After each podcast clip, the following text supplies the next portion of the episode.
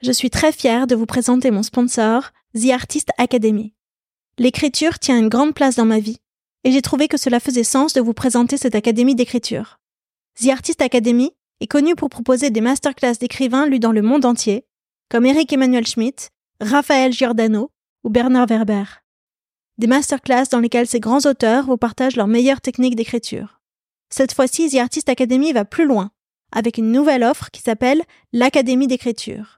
L'Académie d'écriture, c'est un coaching sur 12 mois qui vous prend par la main de la première page au point final de votre manuscrit. Vous êtes coaché par des agents littéraires et vous avez accès aux masterclass de 8 grands auteurs. Les thèmes abordés? Donnez vie à vos personnages, travailler la musique des mots, structurer votre récit. Ce programme est fait pour tous ceux qui ont un rêve d'écriture et qui veulent enfin le réaliser. Que vous soyez débutant ou expérimenté, c'est un programme qui vous aidera à installer une routine d'écriture dans votre vie, à développer votre légitimité et à ouvrir votre créativité. On parle souvent ici, dans la fin des règles, de ce moment de la midlife où l'on revient à soi pour aller à la poursuite de ses propres désirs. Si vous avez envie de rejoindre cette académie d'écriture, alors avec la fin des règles, vous aurez 10% de remise. Je vous invite à remplir le formulaire qui se trouve dans le descriptif pour avoir toutes les informations. Si vous aimez écrire et que vous avez envie de tenir votre livre entre les mains, allez-y de ma part.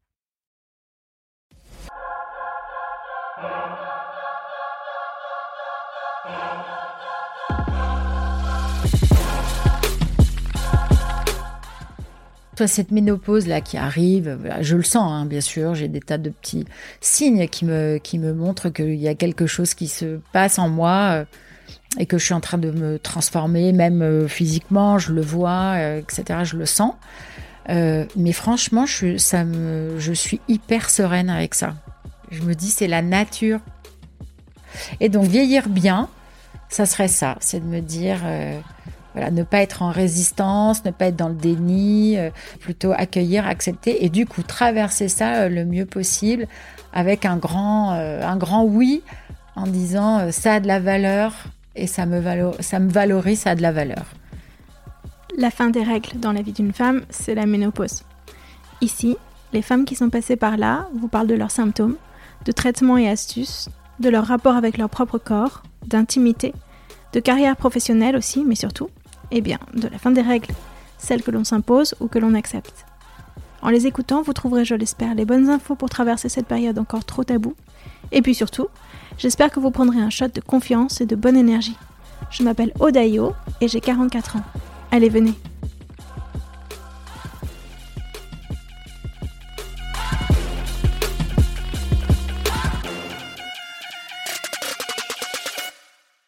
Bonjour Virginie Grange. Mmh, bonjour, bonjour Aude. Euh, on s'est connus via Envie. Oui. L'école des indépendants qui est montée par euh, Catherine Barba avec euh, grand succès. Mmh. Et tu viens de créer Ginger Lab, mmh. ton, ta boîte de coaching, après une carrière d'entreprise dans le domaine de l'immobilier, où tu as fait une carrière, tu es arrivé au niveau codir, et là maintenant, tu veux être présente aux côtés de ces gens-là pour les coacher et leur apporter tout ce que tu as ouais, engrangé comme expérience. C'est ça? C'est exactement ça. Ouais, c'est-à-dire euh, j'adore, euh, j'aime l'entreprise. Ouais, j'ai fait toute, euh, toute, toute ma vie professionnelle jusqu'à maintenant dans l'entreprise. Donc j'ai pas quitté l'entreprise parce que je l'aimais plus, mais en me disant que je me sentirais bien plus utile à l'extérieur de l'entreprise euh, pour aider euh, les personnes comme moi euh, qui ont vraiment de temps en temps grand besoin d'aide. Voilà, je me, je me dis vraiment que d'être accompagné quand on est dans l'entreprise et qu'on a des responsabilités, qu'on a euh, de la pression euh, qu'on doit équilibrer vie pro vie perso euh, qu'on n'a pas forcément que des amis autour de soi qu'on doit vivre dans un système de valeurs qui est pas forcément aligné avec les nôtres. Bon voilà toutes ces difficultés là je les ai tellement vécues qu'à un moment donné voilà je me suis dit que j'avais envie de d'être toujours dans cette démarche de, de, de contribuer à à la performance, tu vois, le, la performance, ça reste quelque chose de très important euh, pour moi. Réussir, performer, euh, atteindre, atteindre un objectif, euh, être orienté résultat, tout ça, ça reste quand même très présent dans ma manière de, de voir les choses et à quoi sert l'entreprise et à quoi ça sert de travailler ensemble dans l'entreprise. C'est quand même pour réussir à, à faire quelque chose ensemble. Et donc du coup, je suis une coach très très très opérationnelle, quoi, très orientée résultat, très euh, sparring partner, comme on peut dire. Euh, voilà. Voilà, c'est ça. Et je me sens hyper heureuse d'être à l'extérieur de l'entreprise, mais pour aider, euh, pour aider l'entreprise. c'est ma nouvelle posture. non, c'est vrai que cette histoire d'argent, elle a été très très présente et je pense que ça a été une motivation énorme pour continuer de, de cranter, de grandir, de surmonter tout ce qui se présentait à moi pour euh, euh, continuer de, de, gagner cet argent et euh, d'une certaine façon d'être complètement indépendante. Je crois que vraiment c'était mais c'est quelque chose qu'on m'a transmis depuis petite quoi. Ma fille la vie est dure et donc il va falloir que tu sois autonome financièrement parce que sans ça tu vas pas t'en sortir. Et donc, et en plus, à un vraiment... moment, t'as divorcé quand même, donc j'ai divorcé plusieurs fois. Bon, tu vois, l'autonomie, elle s'exprimait à, plusieurs niveaux, quoi. C'est-à-dire, je, je, me suis finalement, je suis jamais vraiment restée dans des situations où je sentais que euh, j'étais pas bien à ma place ou que euh, les conditions étaient pas réunies pour que je puisse m'exprimer euh, pleinement. pour me si je me sentais pas libre, si je me sentais pas reconnue, si je me sentais pas, voilà, je restais pas, y compris dans ma vie personnelle, professionnelle, personnelle. Alors, il se trouve que dans ma vie professionnelle, en fait, j'ai rencontré euh, des personnes qui ont été hyper précieuses et que j'ai suivies pendant très longtemps. Et donc, je, parfois, je les suivais d'une entreprise à une autre. Donc, il y avait énormément de fidélité, loyauté. Ça a été euh, quelque chose d'hyper important dans mon parcours. Des hommes euh, tout le temps. Là, si on parle de, des hommes et des femmes, voilà, des hommes tout le temps. Mais bon, j'étais aussi dans un métier très très masculin. Mais du coup, c'est pour ça aussi que ça me ça me parle pas mal. Peut-être que en fait, il y a eu cette rupture là quand j'ai quitté mon entreprise. Euh, du coup, j'ai quitté pour suivre personne, pour suivre moi en fait, pour me suivre moi et euh, ce qui était ce que je découvrais peut-être comme un nouveau moteur euh, chez moi. Et, du coup, ça va complètement affranchi euh, peut-être euh, de ce besoin d'affiliation, de, de, loyauté, de d'allégeance, comme tu disais euh, tout à l'heure. Voilà, on a besoin d'un maître, d'un de quelqu'un d'un peu plus grand que nous, qui est la figure qui inspire, la figure qui motive, etc. Et en fait, aujourd'hui, je le, je le ressens plus du tout comme ça. Et d'ailleurs, c'est pas, c'est pas du, c'est plus du tout, je pense, ce que je rechercherais. Si demain je devais me retrouver à nouveau sur euh, le marché du travail, ou si j'avais l'envie demain de revenir dans un système d'entreprise pour travailler, eh bien, euh, c'est, ça serait, ça serait plus du tout ça euh, mes critères de choix, quoi, ou les, les, les choses qui m'emporteraient. Ça, c'est rigolo quand même. Alors que quand même tout mon parcours, il est long quand même, presque 30 ans. Euh, j'ai suivi des personnes, alors qui incarnaient sans doute des choses très vertueuses hein, pour moi, mais euh... tu suivais un, personnage qui partait dans une autre boîte et qui recrutait de son ancienne équipe et tu y allais, c'est ça? Ouais, exactement. Ça m'est arrivé euh, plusieurs fois dans ma vie. C'est pas un effort. Pas toujours les mêmes au final, hein, parce que ça a changé. En 30 ans, il s'est passé beaucoup de choses. Mais euh... tu étais toujours appelée. Exactement, j'étais toujours appelée. J'ai jamais cherché du travail et j'étais toujours appelée. Donc c'était, tu vois bien, une forme de reconnaissance euh, énorme euh, de ce que j'étais. Euh, donc j'avais besoin d'être choisie en fait. Ouais. J'avais besoin d'être choisie. Et si je fais le pendant avec ma vie personnelle, au moment même où j'avais besoin d'être choisie, je pense que dans ma vie personnelle, j'avais besoin de choisir moi. C'était les moments où tu disais non, toi c'est fini, là ça va plus être possible. J'ai besoin d'aller ah, ailleurs. C'est vrai quand même, tu vois, c'est un, c'est un peu fou. Et en fait aujourd'hui, ce que je ressens, c'est que ça s'est rééquilibré tout ça. Comme j'ai plus besoin de, d'être choisie, de me sentir choisie, de me sentir préférée euh, parmi d'autres. Enfin, je sais pas. Euh, dans ma vie euh, personnelle, ça a été euh, du coup le moment aussi de la de la stabilité parce que j'avais plus forcément besoin de choisir moi. Je vois bien, on était plutôt dans quelque chose où on construisait euh, quelque chose quelque chose ensemble. Il y avait plus cette histoire de je, je choisis, du coup je maîtrise, du coup je contrôle, du coup je peux partir à n'importe quel moment. Et là, euh, du coup, quand on n'est plus dans ce dans ce système-là, on peut parler d'attachement. Tu vois, parce que finalement l'attachement, euh, c'est rien à voir avec le choix. L'attachement, c'est quelque chose qu'on sent un peu plus profondément, quoi. Voilà, c'est rigolo. Il y a plus d'égalité dans ton couple actuellement? Oui, c'est ça. Il y a plus, euh, il y a vraiment de la place pour de l'attachement. C'est-à-dire, c'est c'est souvent que je me fais la remarque de me dire mais qu'est-ce qui fait que euh, dans cette histoire euh, maintenant euh, ça fait plus de dix ans hein, donc ça fait très longtemps mais qu'est-ce qui fait que ça a fonctionné là? Mais je pense que il y a eu de la place pour de l'attachement mais de l'attachement ça voulait dire qu'il y a eu de ma part peut-être un un lâcher prise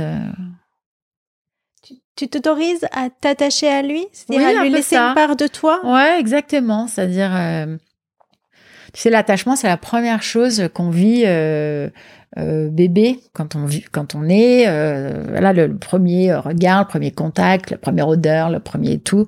Hop, c'est l'attachement euh, qui va jamais se, se, se, défaire, qui est en train de se construire. Et ben dans, et ben l'attachement dans un couple, ça fait un peu référence à, ça rappelle un peu ça. Et je pense que je j'ai pas eu euh, certainement moi, ma mère, elle, là, on dévie complètement du sujet. ma mère m'a eu à 16 ans. J'étais pas forcément souhaitée, mais elle a souhaité me garder. Donc, j'ai eu une maman très, très jeune. Je pense que ce moment de l'attachement entre nous, il a, il a dû se faire dans des. D'abord, ils l'ont endormi à l'époque. parce qu'il. C'est une césarienne? Non, mais ils se sont dit, elle est trop jeune pour vivre un accouchement euh, par voie basse. Euh, voilà, ça va être traumatisant. Est-ce que tu imagines un peu ce qu'on imaginait de donc ils l'ont endormie donc elle ne m'a pas vu naître mais euh, bon elle m'a vu quelques quelques minutes après j'imagine. Et du coup euh, peut-être il s'est raté un truc au niveau de, de l'attachement. Ou en tout cas euh, tu sais on dit quand on connaît le chemin pour les choses si on l'a vécu une fois que ça s'est bien passé c'est marqué à tout jamais euh, chez nous et donc on pourra réemprunter ce chemin une nouvelle fois euh, sans problème. Et donc euh, moi je me suis toujours dit qu'il y avait un petit sujet sur cet attachement là, tu vois, qui a pas été fait peut-être dans les règles de l'art, qui a été un peu contrarié par plein de choses et que du coup c'était pas si facile pour moi d'emprunter le chemin euh, de l'attachement. Et que malgré tout euh, la vie euh, c'est d'être en lien tu vois donc fallait quand même que je trouve voilà bah dans ma vie professionnelle j'ai eu beaucoup d'attachement pour pour des gens mais tu vois l'enjeu il était pas c'était pas un enjeu de construire une vie une famille voilà c'était bon, les, les, enjeux voilà de la vie professionnelle, des enjeux d'indépendance, des enjeux de travail, des enjeux de d'alignement, de, euh, de penser, de construire ensemble, de travailler ensemble. C'est quand même pas exactement la même chose que de construire une vie, une famille, des enfants et tout. Et que cet attachement dans ma vie personnelle, j'ai beaucoup de mal à le, à le rejouer en fait. Et à un moment donné, ça c'est, euh, mais parce que j'ai vieilli, euh, parce que peut-être d'un coup, euh, voilà, l'essentiel a changé d'endroit, mm-hmm. en fait, en moi. Et, et, voilà, et l'âge, la maturité, tout ça, ça joue naturellement sur ça. Hein. C'est c'est mécanique presque, franchement. J'ai entendu des témoignages autour de, de la ménopause et des hormones, notamment celui de Naomi Watts. Ouais. Qui en parle beaucoup parce qu'elle elle a commencé à sa périménopause euh, dans sa trentaine. Et donc elle a un vrai euh, recul sur les choses, sur ce qu'elle a traversé. Mhm. Et elle disait, c'est comme si je me retrouvais. J'ai été une personne, il y a une sorte de euh, d'emballement pendant une période euh, où les hormones n'étaient pas stables et je me retrouve après. C'est comme si je me retrouvais après la tempête et où, les hormones avaient guidé ma vie dans des colères qui n'étaient pas justifiées et qu'elles s'apaisent par la suite. C'est un peu ce que tu décris, non? Oui, peut-être. Alors pourtant, j'arrive pas à, faire coïncider dans le temps euh, tout ça, tu vois, parce que moi, je suis en périménopause, mais euh, alors ça commence quand euh, d'ailleurs à vrai dire, peut-être que ça commence, on ressent rien et que déjà ça commence déjà. Donc euh, voilà. Mais euh, oui, je vois ce que tu veux dire. Mais j'arrive pas bien à faire coïncider ça dans le temps. Comme si là maintenant je devrais être dans la tempête. Mais bon, alors, je, mais au contraire, toi, cette ménopause là qui arrive, je le sens, hein, bien sûr. J'ai des tas de petits signes qui me qui me montrent qu'il y a quelque chose qui se passe en moi euh, et que je suis en train de me transformer, même euh, physiquement, je le vois, euh, etc. Je le sens. mais franchement, je, ça me, je suis hyper sereine avec ça. Je me dis, c'est la nature, quoi. Je me sens proche de la nature de ressentir tu aimes, ça. Tu aimes sentir ton corps évoluer. Exactement. C'est exactement ça. Comme on peut aimer avoir son cycle tous les mois et voir qu'il y a quelque chose de vrai qui se passe dans son corps, là tu aimes sentir ces changements. Ouais, je me dis bah je me sens euh, vivante je me sens nature quoi. Je me sens et c'est pour ça que dans les traitements et les trucs alors on lit de tout et je, donc tu, on sait plus où donner de la tête. Est-ce qu'il faut un, un, un, traitement hormonal ou pas chimique naturel les plantes bon, il y a des milliers de solutions mais comme ça, mon instinct, euh, c'est de me dire, bah, si au naturel, tout ça, ça peut, ça peut se passer, c'est bien. Alors, tu vois, je, c'est peut-être parce que je suis au début, alors peut-être parce que je suis pas encore vraiment gênée par, euh, euh, par des, des, des, des, symptômes de ménopause qui pourraient être vraiment difficiles à vivre. Comme j'en suis pas là, je, je cherche pas de solution pour mettre fin à ça ou pour alors déjà, est-ce que tu peux me décrire où tu en es exactement? Tu dis que tu es dans la périménopause. Quels sont vraiment les, les symptômes que tu ressens aujourd'hui? On a parlé d'alimentation? Ouais, l'alimentation, je me sens plus gourmande, euh, j'ai plus de fringales, j'ai envie de manger sucré alors que j'ai jamais mangé sucré. Euh, donc ça, ça m'étonne de moi-même. J'ai un comportement alimentaire qui a changé. Qu'est-ce que j'ai? Je me sens un peu courbattue, beaucoup plus. Après le sport ou tout le temps? Non, tout le temps. Euh, alors la journée, non. Je, quand je, mais j'ai besoin le matin de me chauffer, euh, comme si euh, quand je me réveillais le matin, j'avais un corps un peu, voilà, un peu endolori et que il me fallait un petit temps de, de quelques minutes pour réchauffer la, la machine et que ça suile un peu, quoi. Hein. Mais sinon, je me sens un peu courbattue. que je fasse du sport ou pas, en fait, ça ne change, ça change rien du tout. Euh, qu'est-ce que je sens? Voilà, il y a de l'irrégularité dans mes règles, dans l'apparition de mes règles. Elles sont moins abondantes, euh, une fois sur une fois sur trois, une fois sur quatre parfois. Euh. Et moi, c'est une fête, hein, parce qu'en fait, je suis assez pressée de plus de plus avoir mes règles. Je me dis bon, voilà, maintenant le, le truc est enclenché allez, on y va à fond. Euh, pourquoi ça serait long Ça a euh, commencé quand ces règles euh, Ça fait un an à peu près, un an et demi. Un an et demi, j'ai 53 ans, voilà. C'est et, en discutant avec ma mère, finalement, ça arrive à peu près au même au même moment. Alors, par contre, ce qui m'inquiète, alors ce qui m'inquiète, c'est ce que ça pourrait devenir quand j'écoute les témoignages des uns des autres, quand je vois aussi ma mère, mes tantes etc. Je me dis oh là là, au secours, euh, la prise de poids. Alors ça c'est mon ça c'est mon angoisse.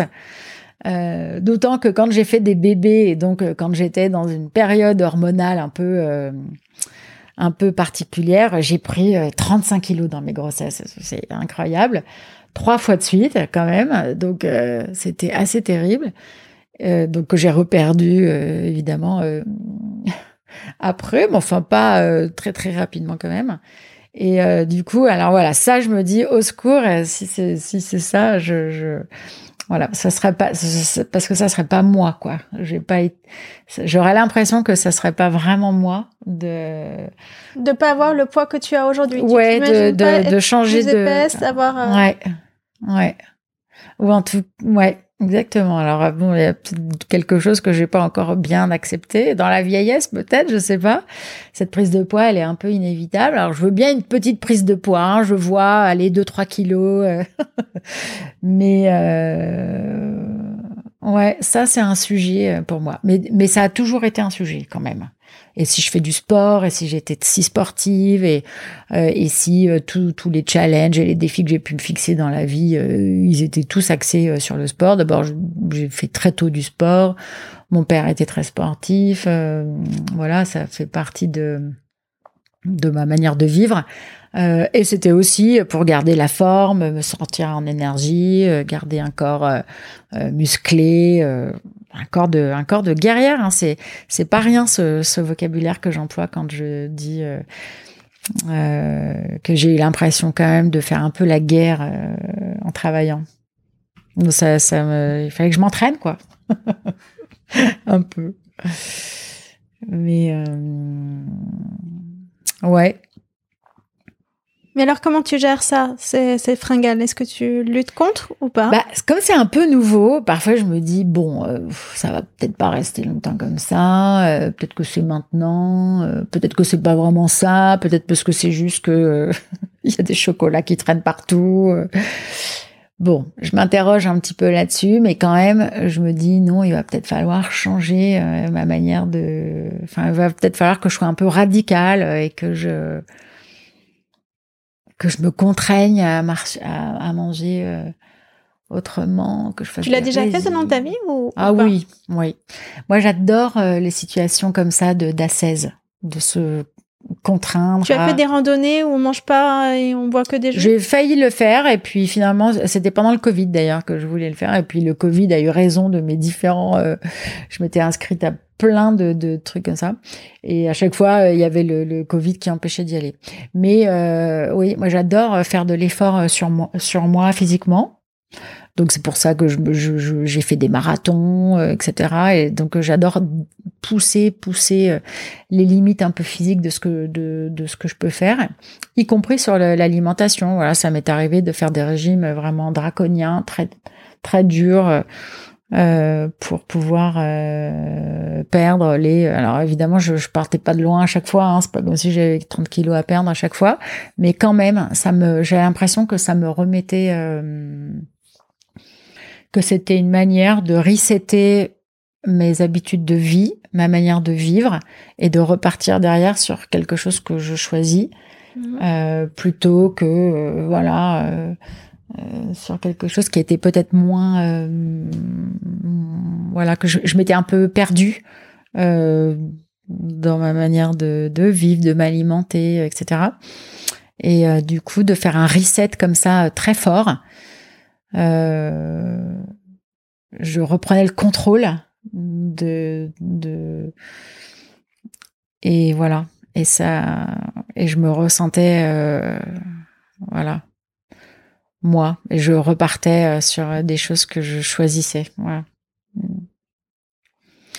et donc euh, bon voilà. Alors je sais que comme je l'ai déjà fait plusieurs fois et que c'est finalement comme une habitude de vie hein, chez moi ben j'attends le moment où je vais avoir euh, cet élan euh, de me de me contraindre euh, à nouveau comme ça. Et euh, voilà. Donc j'attends j'attends que ça vienne et que j'ai beaucoup de plaisir à faire ça.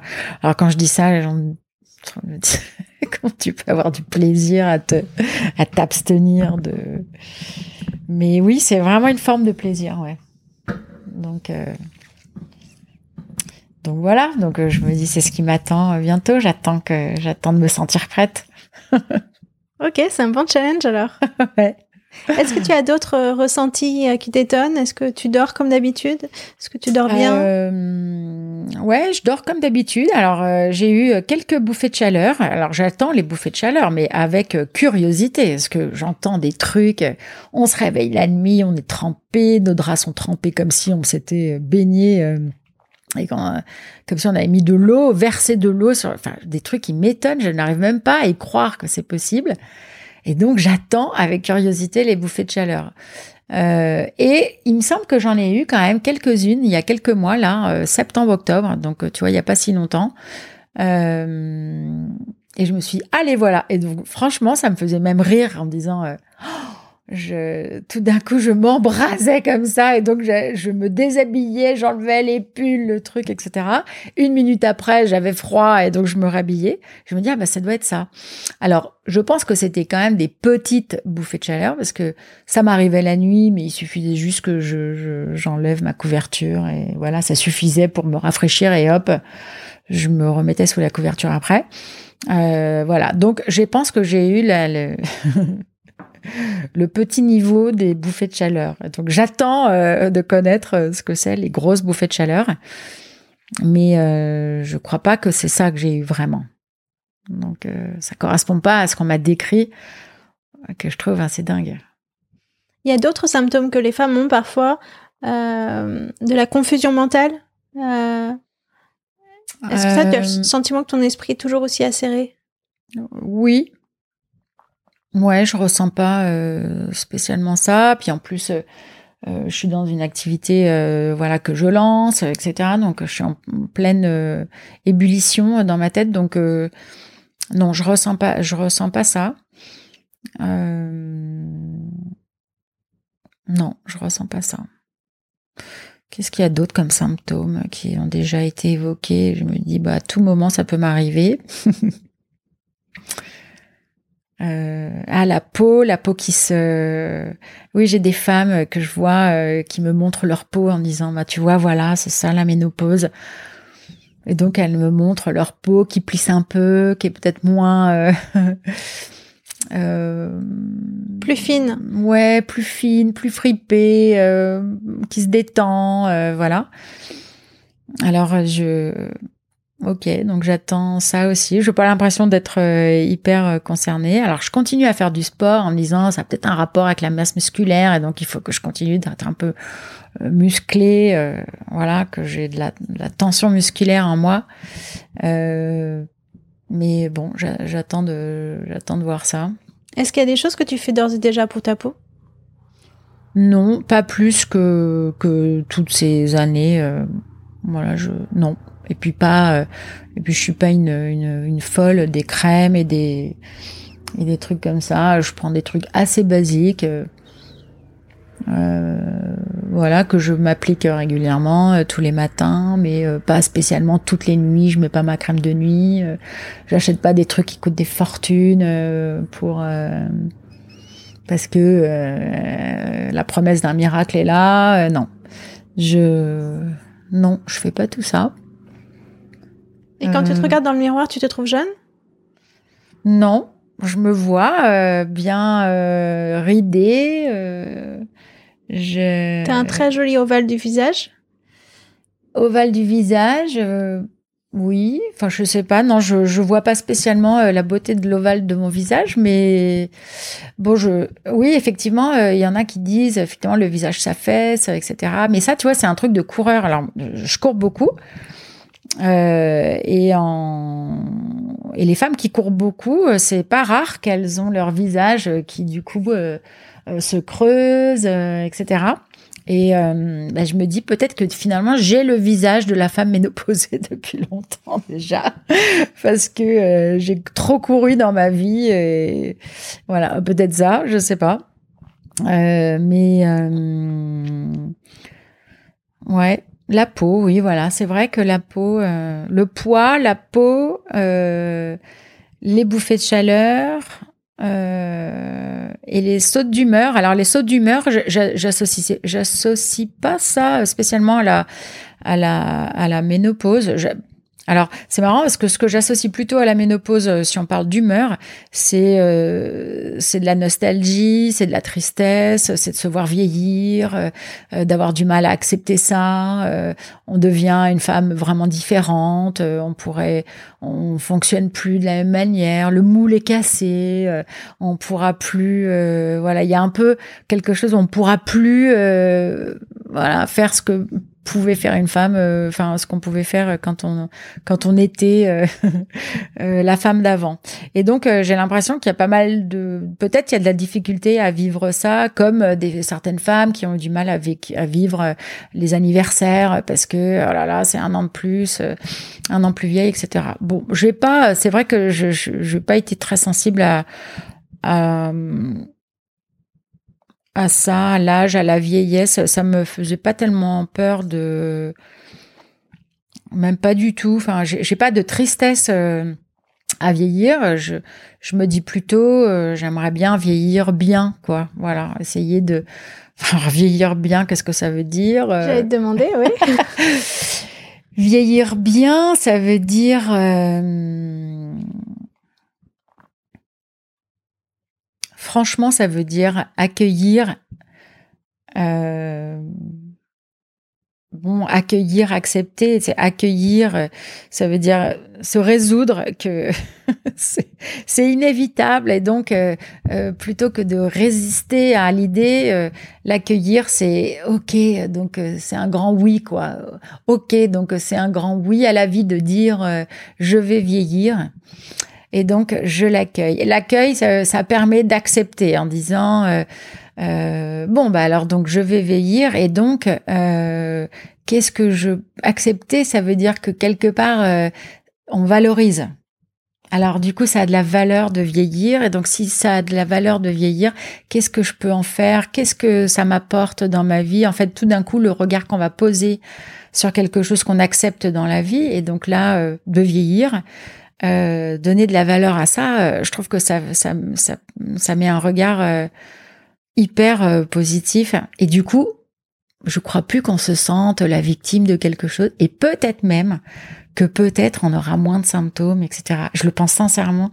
Et alors parfois je me dis mais tu peux pas dire ça parce que il y a des tas de femmes qui se, qui se sentent totalement accepter leur vieillesse et qui pourtant euh, les pauvres euh, ont des tas de symptômes terribles. Donc ça n'a rien à voir l'acceptation.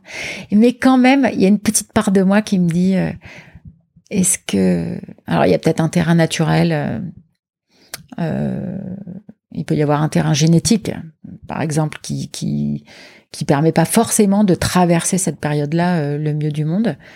mais peut-être que si on accueille, on accepte, c'est sûr qu'on va traverser le truc le mieux possible. Et donc vieillir bien, ça serait ça, c'est de me dire voilà, ne pas être en résistance, ne pas être dans le déni, euh, euh ne pas euh, ne pas voir, mais plutôt accueillir, accepter et du coup traverser ça le mieux possible avec un grand un grand oui en disant ça a de la valeur et ça me ça me valorise, ça a de la valeur. Alors qu'est-ce que j'en fais? On n'en sait rien, mais tu te sens valorisé. Tu te sens valorisé oui, par ce qui peut venir devant toi. Ben voilà, exactement. Je me sens ce qui va, ce que je vais, euh, voilà, je, vais traverser et du coup je vais rencontrer euh, euh, d'autres choses dans la vie chouettes quoi. C'est pas la, c'est pas la fin de la de la vie belle, chouette. non. Voilà, c'est ça. Ça, ça serait ça mon état d'esprit. Alors du coup, euh, c'est vrai que tous ces tous ces symptômes là que j'attends, hein, parce que je me dis bon, ah, comme tout le monde, je vais les, je vais les, je vais les vivre. Euh, mais tu vois, avec euh, de la, de la curiosité, vraiment.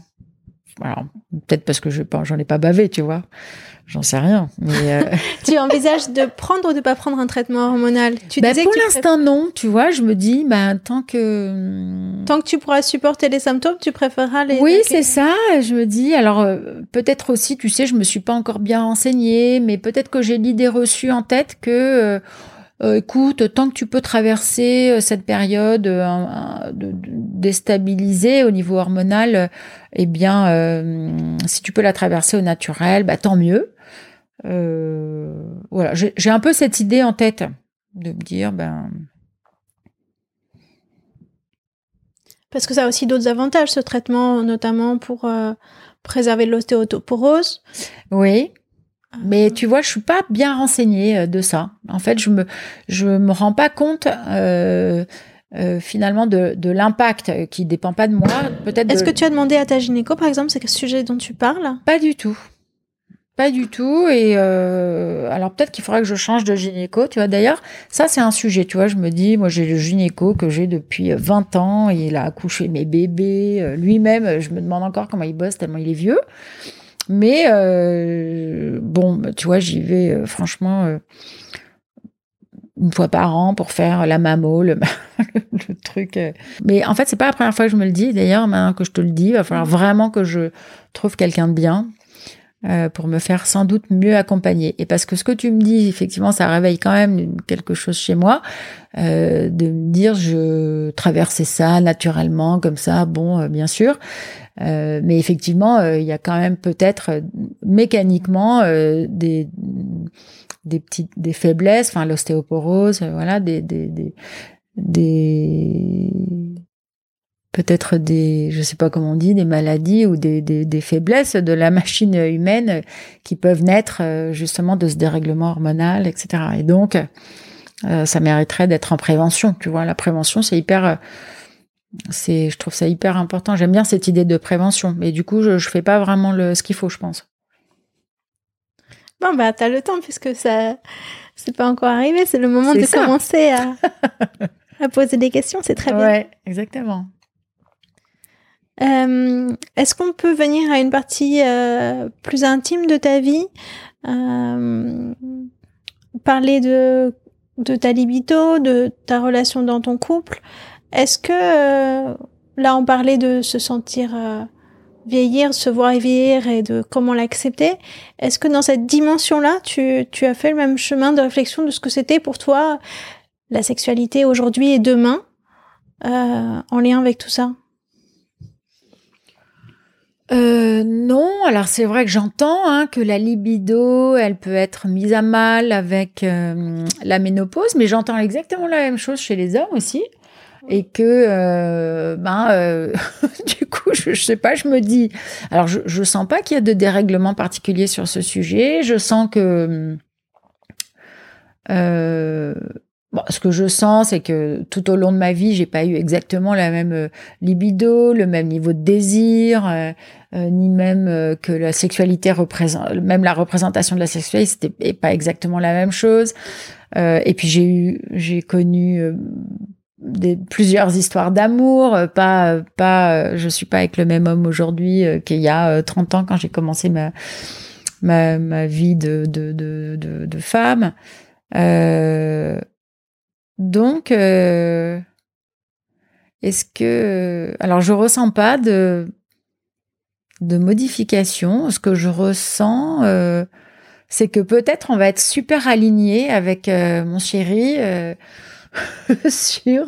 bon, bah, peut-être que notre libido va pas s'exprimer de la même manière dans les années qui viennent, quoi.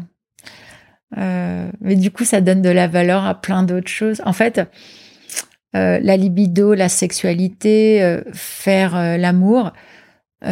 pour moi, c'est plutôt tout ça, ça va dans le registre de l'intimité, de, de, de l'intimité du couple. Et il y a plein d'autres choses, en fait, dans l'intimité du couple, que je mets vraiment au même niveau que faire l'amour, avoir une relation sexuelle, un rapport sexuel, enfin. Donc, sexualité, euh, c'est une partie de, l'intimité et, peut-être que dans ma manière de voir les choses et je pense dans celle aussi de mon chéri euh, euh, dans l'intimité il n'y a pas que la sexualité donc il y a beaucoup de valeurs à d'autres choses euh, mais qui ont euh, voilà la même valeur que la sexualité alors du coup la libido voilà j'ai pas je, je suis pas en train de me dire oh là là au secours euh, si la libido euh, chute, euh, ça va peut-être être difficile à vivre dans mon couple, ou même moi difficile à vivre et à pouvoir l'exprimer. Ou tu es prête à ce que cette partie de ta vie, de votre vie, prenne moins de place demain? Tu as pas spécialement besoin, envie de te dire comment faire pour que ça continue de la même manière? C'est exactement ça. Ouais. Je me dis pas, oh là là, mais j'espère qu'il y a des artifices pour que le niveau de libido reste exactement le même. Non, euh, je me dis, ben, ça sera la nature. ça sera la nature et ça, enfin voilà, c'est, euh, on l'acceptera. Bon après, euh, je sais pas, je me dis peut-être que dans notre couple, ce qui sera le plus important, c'est de parler de ça, de pouvoir se dire, euh, bah tu sais chérie, voilà, en termes de libido, je sais pas si tu le vois, mais moi je le vois, euh, je me sens un peu différente, euh, j'ai pas exactement le même désir, la même intensité dans mon désir, ou ou même j'ai plus de désir du tout, ou enfin, et en fait rien que d'en parler, j'ai l'impression que ça remplacera ce qu'on pourra peut-être plus vivre, ou plus aussi intensément. Enfin voilà, je, c'est ça que je me dis, donc du coup ça m'inquiète pas. Mm. Est-ce qu'il y a quelque chose que tu aurais envie de dire à la personne que tu étais quand tu avais 40 ans? Euh, J'aurais envie de lui dire, t'inquiète pas, ça va bien se terminer l'histoire. Parce que c'était compliqué à 40 ans. C'était Eh un ben, moment de divorce apparemment. 40 ans, c'était ouais, moment de divorce, des enfants petits, euh, un boulot par-dessus la tête, euh, euh, premier marathon.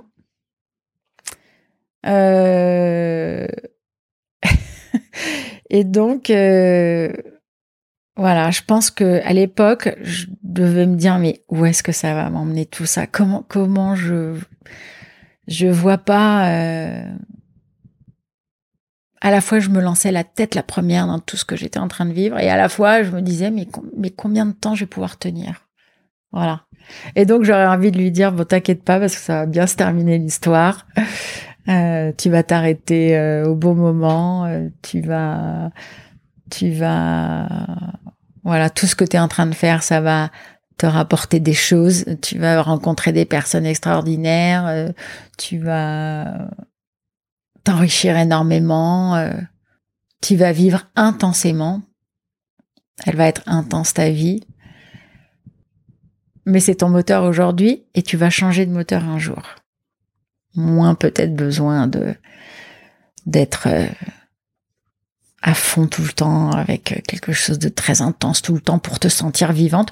Tu vas te sentir vivante un jour autrement que dans l'intensité de La folie de la vie, euh, la Ouais. course euh, Voilà. non-stop, euh, physique et, et mentale en fait pour toi hein, à ce moment-là. C'est ça. Exactement. Et, là- et je cours plus pour la même chose, tu vois. C'est pourquoi tu cours en fait? Pourquoi tu cours? Parce que je, à cette époque-là, du coup, je me suis mis à courir tout le temps, tout le temps, tout le temps. C'était vraiment mon, je pense, un, un échappatoire, voilà, un exutoire plutôt. Et, euh, et euh, je pense que je ne cours plus euh, pour la même chose. Bon, d'a- d'ailleurs, je ne fais plus euh, des courses comme ça tous les mois pour m'entraîner, pour pour être au top de, de, de moi-même dans la course, etc. Euh, et maintenant, je cours pour euh, me faire du bien parce que c'est très méditatif pour moi. J'ai découvert ça, je me suis rendu compte de ça. J'arrive pas du tout à méditer euh, comme tout le monde, euh, comme je vois ceux qui méditent, qui s'assoient, qui qui se ferment les yeux, qui c'est pas du tout ma façon. Mais et moi, mais, mais par contre en courant, euh, voilà, j'arrive à vraiment. euh, c'est très très ressourçant pour moi. Et donc je cours pas pour la même chose. A changé. Donc tu l'as trouvé au fur et à mesure. C'était pas là au début la méditation.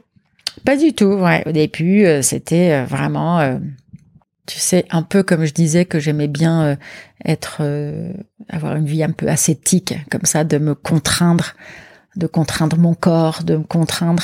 Je pense que c'était, c'était une manière de me, de rester dans un niveau d'énergie, euh, plus que de me ressourcer.